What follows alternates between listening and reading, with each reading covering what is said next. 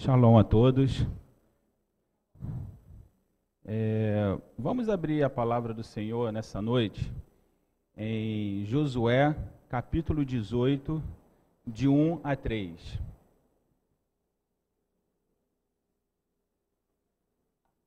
Josué, capítulo 18, de 1 a 3. E toda a congregação dos filhos de Israel se reuniram em Siló, e ali armaram a tenda da congregação, depois que a terra lhe foi sujeita. E dentre os filhos de Israel ficaram 7 tribos que ainda não tinha repartido a sua herança. E disse Josué aos filhos de Israel: até quando sereis negligentes em chegar-te para possuir a terra que o Senhor Deus de vossos pais vos deu? Quando pensamos em reunir um grande número de pessoas em um determinado lugar, logo vem à mente que existe um ponto em comum, existe um objetivo em comum, está reunido. Embora a motivação possa ser diversas, o motivo em si ele é comum. Por exemplo, se falarmos em um show de música, ou seja, de rock, ou MPB, ou qualquer outra modalidade de música,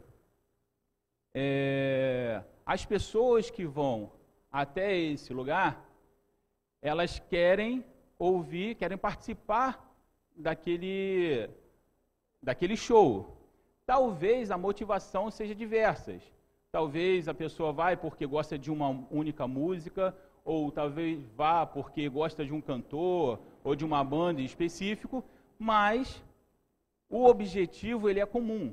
O objetivo é estar todo mundo reunido naquele determinado lugar, certo? Da mesma forma, vocês que estão aqui hoje, vocês podem ter vários motivos para estar aqui. Ou estão aqui para louvar o Senhor, ou estão aqui para clamar ao Senhor pela alguma coisa, mas estão todos reunidos aqui. Para quê? Para prestar o culto ao Senhor. Alguma coisa reunia aquele povo em Siló. Alguma coisa fez com que todo aquele povo estivesse ali reunido em Siló. E o interessante é que a palavra fala que depois que eles se reuniram, foi armado a tenda da congregação. Será que o propósito daquele povo, de todo o povo de Israel, que se reuniu em Siló, era armar a tenda da congregação? Talvez não, porque não era todo Israel que armava a tenda. As únicas pessoas que armavam a tenda era o povo de Levi, era a tribo de Levi.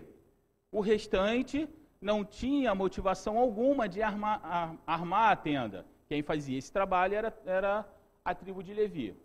Mas para a gente poder entender um pouco mais, eu preciso falar sobre a tenda da congregação. Por que ela existia? Por causa da idolatria do povo, ainda no deserto, Deus que habitava no meio do povo se retirou. Lembra que, por causa da idolatria, porque o povo tinha feito aquele bezerro de ouro, até então Deus queria estar no meio do seu povo. Mas, por causa da idolatria, Deus se retira. Deus fala assim: não posso estar no meio desse povo, porque se eu estiver, eu vou fulminá-los. E aonde que a gente vê isso? Em Êxodo, capítulo 33, de 1 a 7, que fala assim, olha: disse mais o Senhor a Moisés: vai, sobe daqui, tu e o povo que fizeste subir da terra do Egito, a terra que eu jurei a Abraão, a Isaque e a Jacó, dizendo: a tua descendência darei, e enviarei um anjo adiante de ti, e lançarei fora os cananeus, os amorreus, os heteus, os perizeus, os heveus e os jebuseus, a uma terra que mana leite e mel, porque eu não subirei no meio de ti, porquanto és povo de dura cerviz, para que não consuma eu no caminho. E ouvindo o povo esta má notícia, pranteou-se, e ninguém pôs sobre si os seus atavios.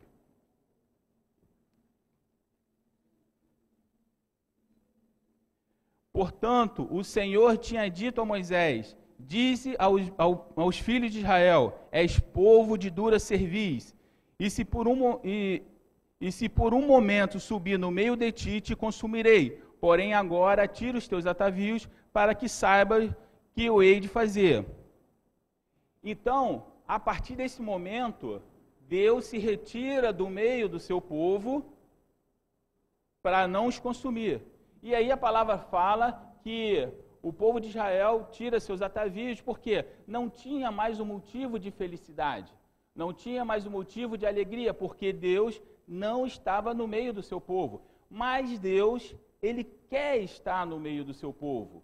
E aí o que acontece? No versículo 6, então os filhos de Israel se despojaram dos seus atavios ao pé do monte Horebe, e tomou Moisés a tenda e estendeu para si fora do arraial, desviando longe do arraial, e chamou a tenda da congregação. E aconteceu que todo aquele que buscava ao Senhor saía à tenda da congregação que estava fora do arraial. Então, por esse motivo, foi Moisés ali naquele momento, ele faz uma tenda, e mais tarde o Senhor dá todos o modelo para ser construído o tabernáculo, para que a glória do Senhor pudesse ser manifestada no tabernáculo, para que o povo pudesse, mais uma vez, sentir a presença do Senhor e a vontade de Deus pudesse ser estabelecida como? Estando no meio do seu povo. O tabernáculo, quando o povo chega a Siló, o tabernáculo é levantado ali. E a palavra vai dizer que esse tabernáculo ele vai ficar ali por mais ou menos 369 anos. E a arca do Senhor ela só sai desse tabernáculo lá na frente, quando os filhos de Eli pecam, vão para a guerra, são derrotados e a arca do Senhor é levada. Mas isso é uma história mais para frente. Mas naquele momento que o tabernáculo ele foi montado, ele ficaria ali por mais 369 anos. Provavelmente, o que unia aquele povo em Siló era a esperança de ver o poder de Deus manifesto na tenda da congregação. Então, o que fazia com que aquele povo estivesse todo reunido em Siló, provavelmente era para ver o poder de Deus. Porque, uma vez que a tenda ela foi construída, foi montada, ali apareceria o poder de Deus. Então, todo aquele povo, ele se reúne, por quê? Porque eles querem ver o poder de Deus. Mas uma coisa interessante, querer ver o poder de Deus é diferente de obedecer o que Deus quer. Porque, se a gente for perceber, ele vai falar o quê? Que o povo se reuniu, mas 7 tribos ainda não tinham tomado posse da bênção, da terra. Então, aquele povo de Israel, provavelmente ele já conhecia o poder de Deus. Por quê? Porque eles já estiveram em combate, já viram o Senhor operar através da vida de Josué. E aí eu fico imaginando a conversa deles ali. Eu lembro que, na época do quartel, a gente gostava de tirar onda um com o outro, né? Ah, eu participei de missão assim, eu participei do acampamento assado, eu fui da SUOPS não sei o quê. E eu fico imaginando aquele povo ali reunido também, disputando quem tinha mais poder. E aí, quantas campanhas você participou? Ah, eu participei na campanha lá de Jericó. Foi uma coisa tremenda. E você? Não, eu não participei não, eu fui escalado para ficar lá no arraial tomando conta, eu não participei não. Mas eu ouvi dizer que lá em Jericó o negócio foi legal. Mas eu estive com Josué, naquela campanha que ele falou assim, olha, sol para, lua para, eu tive nessa campanha. Cara, foi uma coisa extraordinária, você tinha que ter visto, o sol parou, a lua parou. Aí o outro fala assim, não, mas nessa campanha aí eu não estive não, porque eu fui ferido lá naquela guerra lá de Ai, e aí eu fiquei fora dessa campanha. Mas eu estava com Josué, quando Josué venceu os 5 reis, e vou te falar, sabe quem foi o batedor que achou os reis escondidos lá na caverna? Fui eu. Então eu ficava naquela coisa, né? Ó, eu fiz e tal. Agora imagina esse povo que viu o poder de Deus ali em combate e tudo mais, agora eles esperam ver o quê? O poder de Deus ali no tabernáculo. Porque provavelmente já tinha ouvido falar que a glória de Deus, quando descia no tabernáculo, e a coisa era maravilhosa. E o problema é que temos passado a maior parte da nossa vida cristã correndo atrás do poder de Deus, ao invés de correr atrás de saber qual é a vontade de Deus. Entende? Hoje, o poder de Deus é o que me chama a atenção, mas a vontade de Deus, isso eu não quero. Aquele povo estava todo reunido em Siló, mas a vontade de Deus estava estabelecida no meio de todo aquele povo? Não. 7 tribos ainda negligenciaram em fazer o que o Senhor tinha mandado fazer. Então, para mim é muito mais fácil, é muito mais cômodo eu correr atrás do poder de Deus. O milagre ele pode ser passageiro, mas estabelecer a vontade de Deus traz um comprometimento, ou seja, me coloca debaixo da vontade do Senhor. Vou repetir, o milagre ele pode ser passageiro, mas estabelecer a vontade de Deus me coloca debaixo de sua autoridade. Vou fazer uma pergunta, quantos cegos Jesus curou de uma só vez? Quem lembra aí? 10. Tem certeza? Um só. 9 foram sarados. 9 experimentaram o poder de Deus, mas apenas um foi realmente sarado, foi realmente curado, porque foi esse que voltou para agradecer. Está entendendo a relação de poder e vontade? Deus não usa o seu poder para satisfazer a minha vontade. Porque se fosse dessa forma, o Pai Nosso que Jesus nos ensinou estaria errado. Porque como nós aprendemos? Pai Nosso que estás no céu, santificado seja o teu nome. Seja feita a tua vontade, assim na terra, como ela é estabelecida no céu. Mas uma vez que eu quero apenas o poder, isso tem que mudar. Seja feita a minha vontade aí no céu, como eu estabeleci aqui na terra. Quando Deus nos salva, a primeira salvação é de nós mesmos. Por quê? Se Deus fosse fazer tudo o que nós queríamos, que relação é essa? Quem é pai vai poder entender aqui. Você faz tudo que o seu filho quer, mesmo o amando e tudo mais, você faz tudo que ele quer. Por quê?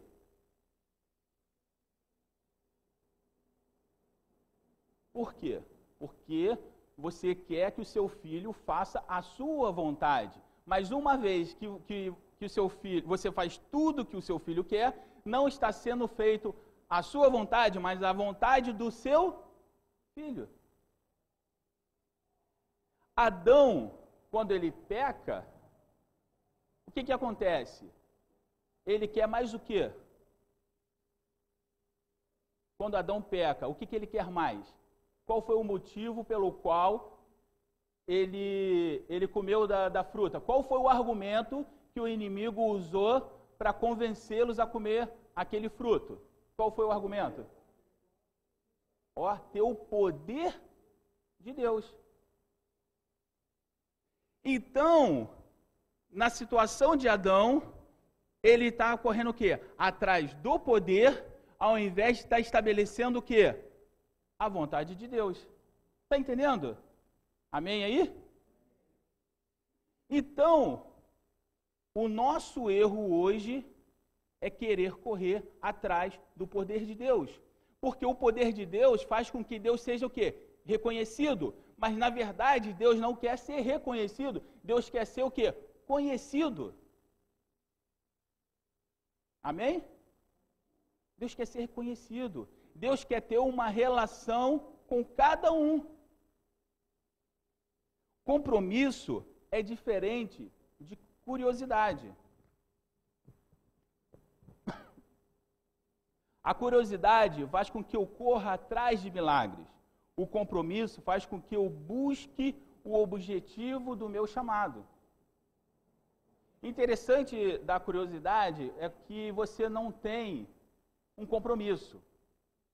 Conta a história que, por volta de 1518, Cortés tinha um sonho, que era conquistar o México. E ele estava lá em Cuba, e ele consegue ir para o México, e ele tem aquele sonho de conquistar o México. Só que tinha um problema. Os homens dele não queriam conquistar México nenhum. Os homens dele só queriam chegar lá no México, pegar o ouro que desse para pegar, pegar a riqueza que desse para pegar e voltar para Cuba para poder gastar. Para poder gastar com a sua família, gastar com bebedeira, enfim. Mas só que Cortés, ele queria. E aí, ele tentando convencer aquele pessoal, um belo dia, um dos marinheiros o acorda assustado e fala assim: olha, me perdoa, me perdoa. E ele fala assim: o que que aconteceu? Não, porque eu faço parte de uma conspiração e nós iríamos roubar um navio para ir embora daqui. E aí Cortés fala assim: olha, eu preciso fazer alguma coisa. Aí ele levanta, vai lá, enforca o pessoal que era responsável pelo motim, aquela coisa toda. E aí fala assim: cara, eu preciso motivar esses homens. Então, até agora, aqueles homens não tinham um compromisso. Tinha uma curiosidade. Se der certo, deu. Se não der certo, eu desisto de tudo. E aí Cortés fala assim: olha, vou fazer o seguinte. Chamou os marinheiros, que era mais chegado dele, e falou assim: olha, fura os navios e vamos dar a desculpa que foi cupim que furou os navios e esses navios vão afundar. E aí assim ele fez. O pessoal dele aceitou aquela desculpa, que parecia uma desculpa plausível. Só que com o passar da semana, mais navios foram afundando, sendo afundado ao ponto de restar apenas um. Aí o pessoal fala assim: olha, Cortés tem alguma coisa com isso. E aí ele se apresenta, ele chama todo mundo e fala assim: olha, na verdade vocês estão achando que foi eu que afundei os navios, mas foi eu mesmo que afundei. A situação é a seguinte agora. Nós somos 500 homens contra 500 mil de astecas aqui no México. Vocês têm a opção de me enforcar, mas se vocês fizerem isso, vocês vão ficar sem um comandante, só tem um navio lá fora, não dá para ir todo mundo, e vocês vão morrer. Mas, se vocês lutarem como vocês nunca lutaram, e se vocês estiverem no meu comando, eu garanto a vocês que vamos ser vitoriosos. Mas eu deixei um navio lá. Esse navio é para os covardes e os medrosos. Aqueles homens poderia ser muita coisa, mas de forma alguma eles iriam querer ser reconhecidos como covardes e medrosos. E aí os próprios homens de Cortés decidem afundar o último navio. Agora não tinha mais jeito. Ou eles lutavam, ou eles lutavam. Isso é comprometimento. O que Cortés percebeu? Que os navios eram a muleta dos seus soldados. Se der errado, eu vou pegar meus navios. E aí eu estava lendo essa história e falei assim: cara, não é possível. Eu acho que Cortés leu na Bíblia a história de Eliseu. Por quê? Quando Elias chama Eliseu para fazer parte do ministério, Eliseu tinha 10 juntas de boi e estava arando a terra. Quando Elias fala assim: olha, eu vou te ungir, você vai me seguir, ele fala assim: me dá um minuto que eu vou me despedir dos meus pais. Isso é o quê? Um princípio de honrar pai e mãe, que está escrito na Bíblia. Honra teu pai e tua mãe para que se prolonguem os dias. E ele fala: eu vou me despedir dos meus pais. E ele se despede dos seus pais. Mas a coisa mais incrível que acontece é ele pega os seus bois e ele mata seus bois, todos eles. E pega aquelas coisas que ficavam em cima do boi para poder arar a terra, queima aquilo ali para poder fazer ali o boi. Ou seja, ele acabou com tudo, ele acabou com a opção de querer voltar. Por isso, aquela música que nós cantamos, para onde eu irei? Não tenho para onde voltar. Eu só posso seguir. Isso é compromisso. Não é curiosidade. Porque se fosse curiosidade, Eliseu ia falar, bom, eu vou seguir. Se não der certo, eu volto para os meus bois.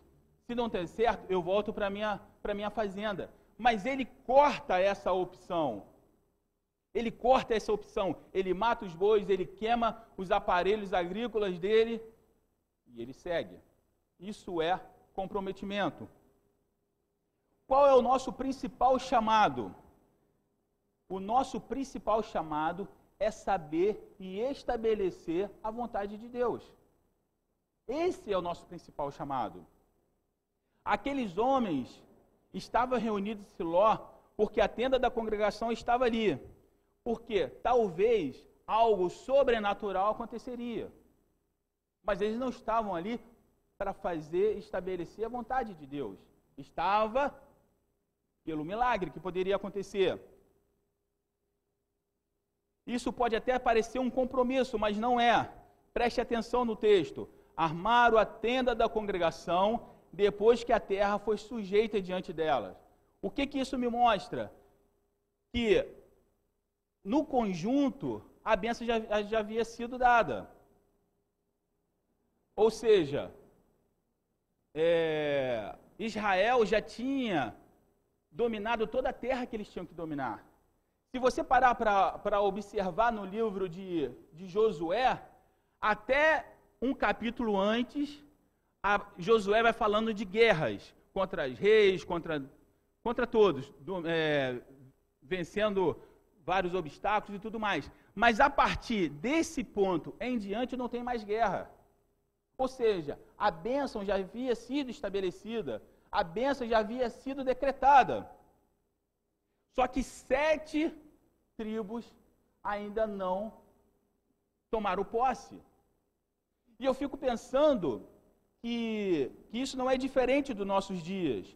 A igreja no conjunto pode estar atingindo a vontade de Deus, mas se fizermos uma análise individual, vamos perceber que tem pessoas que não estão acompanhando esse mover, porque está correndo atrás do poder e não da vontade. Entende? E aí, o que acontece?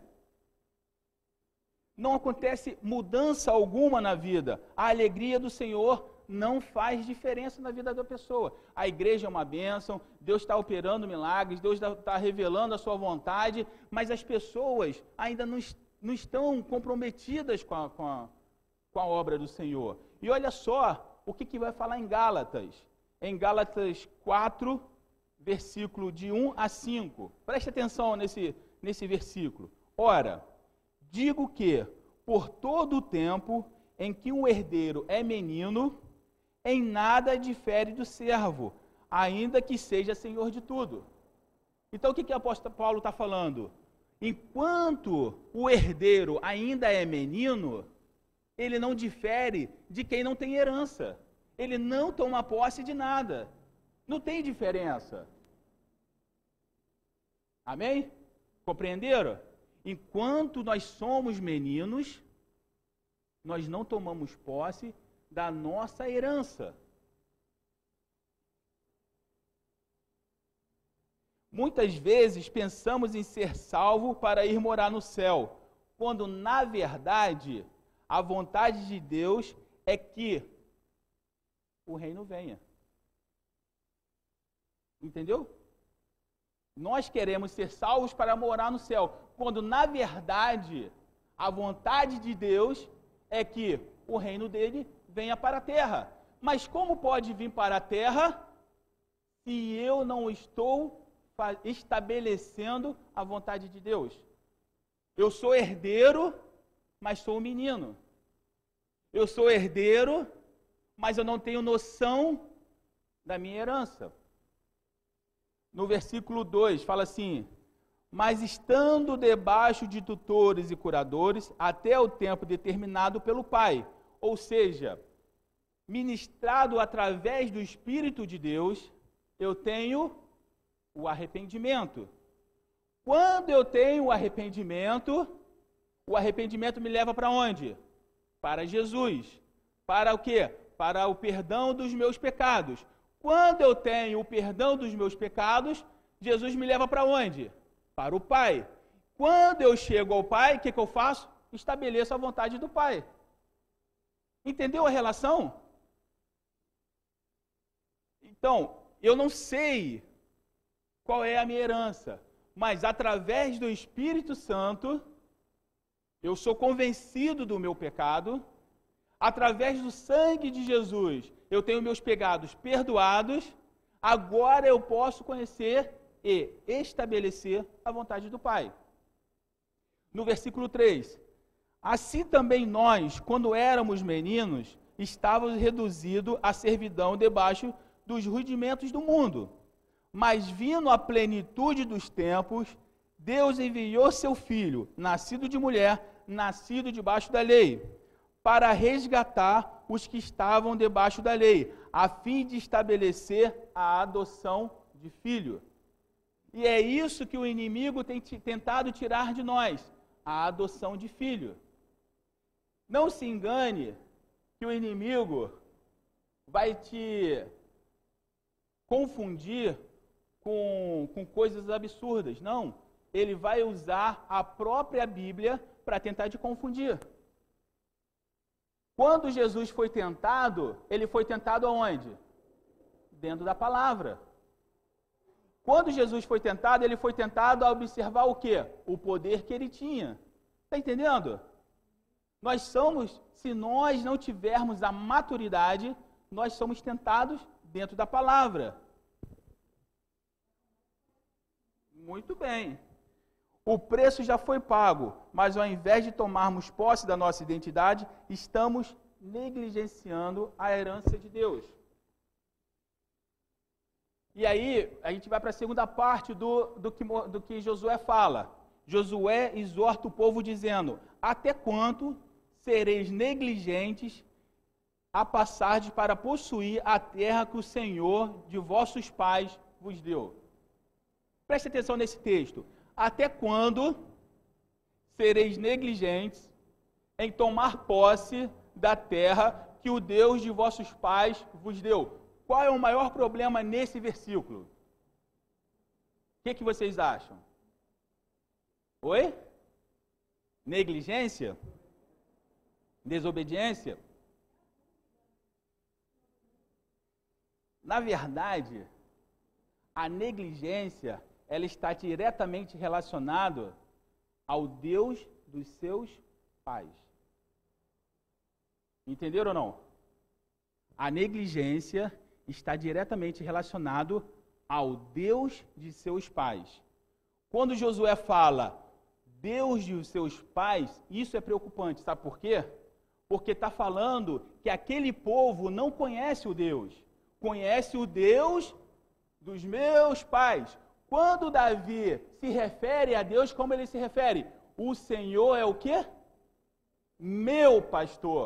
O Senhor é minha rocha. O Senhor é meu escudo. Então, quando Josué fala, olha, vocês estão negligenciando a terra que o Deus dos vossos pais te deu, está dizendo o quê?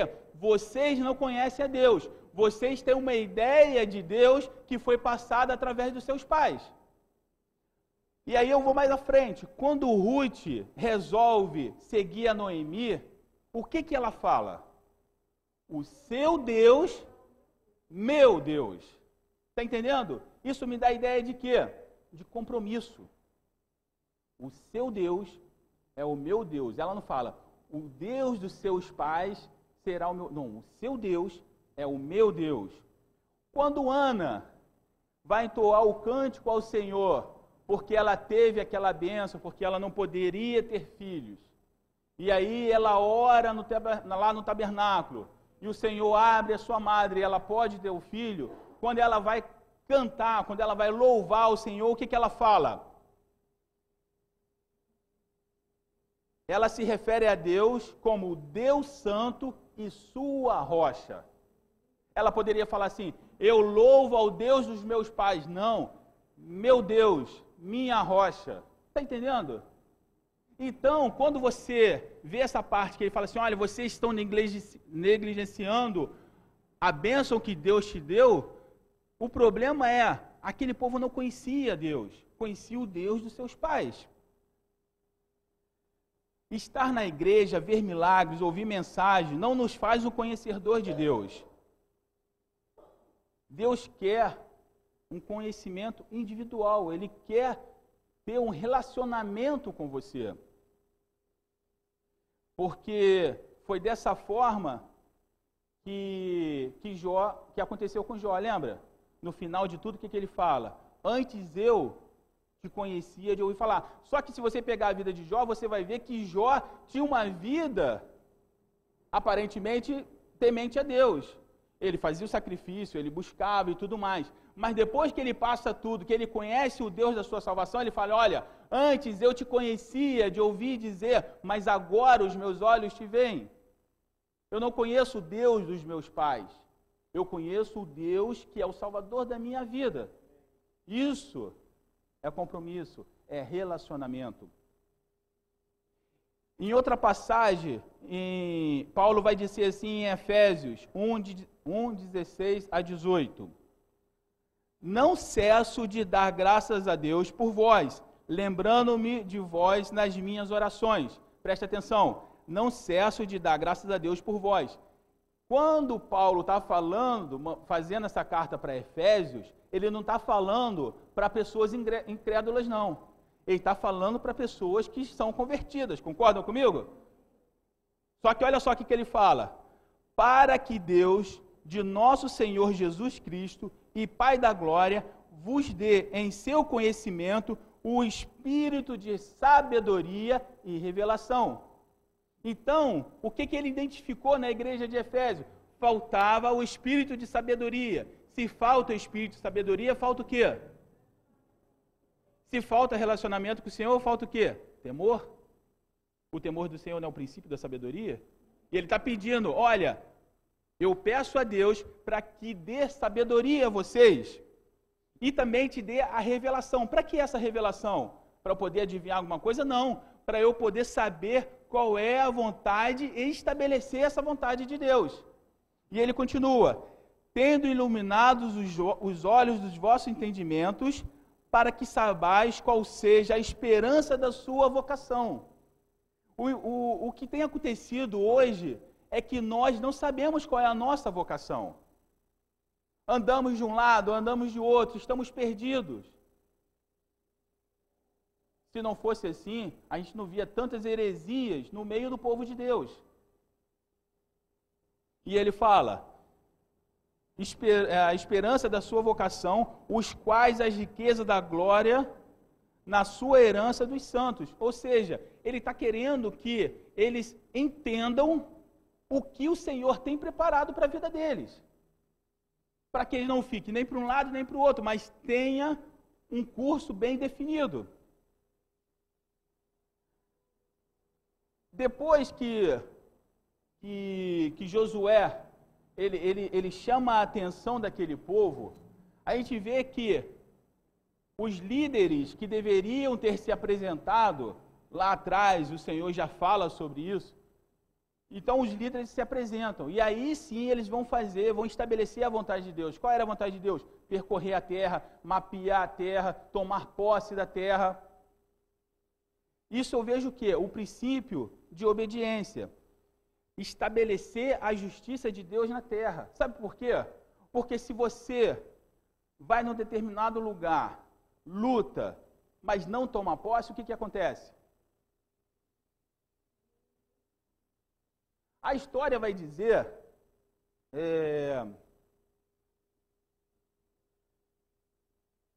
a colina, acho que é Hamburg Hill, tem um nome, outro nome, só que outro nome não estou lembrado agora.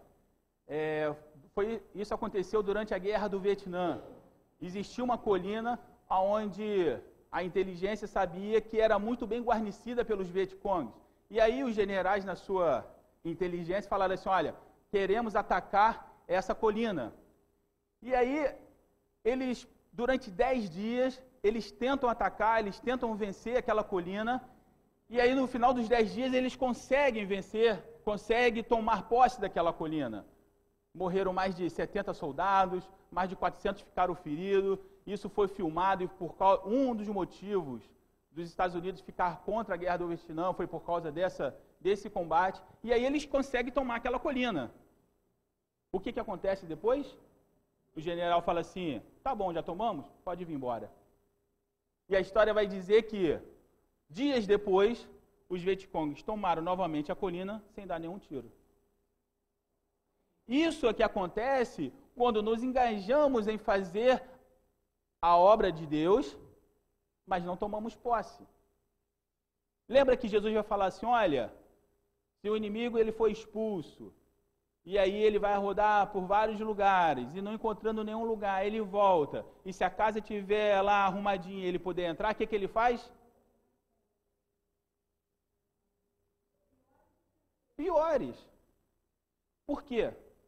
Porque estamos negligenciando o chamado de Deus. As heranças que o Senhor tem nos dado.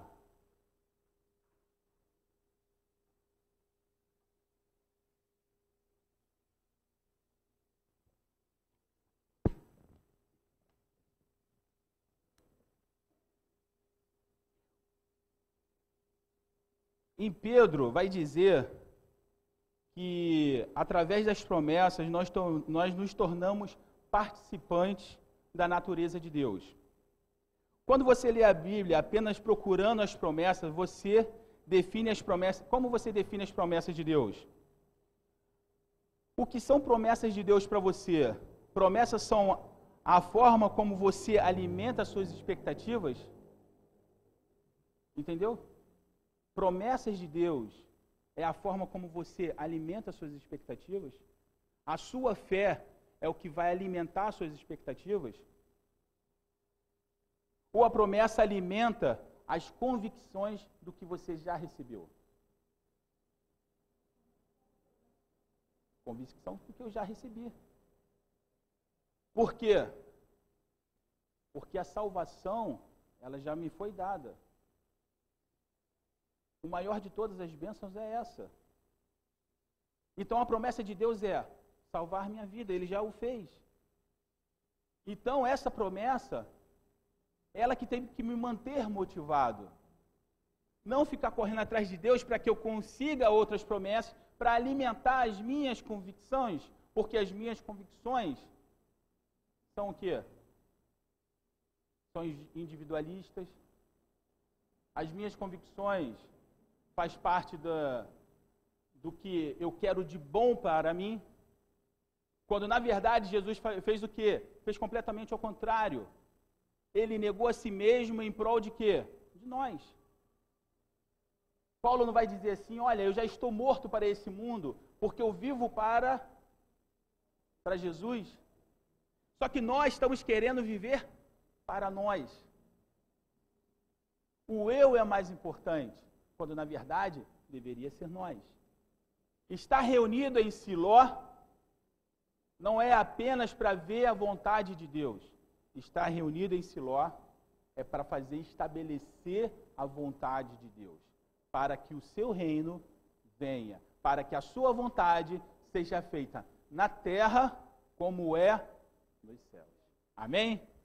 Que o Senhor possa estar ministrando em nossos corações e que essa palavra possa estar achando lugar em nossos corações. Amém?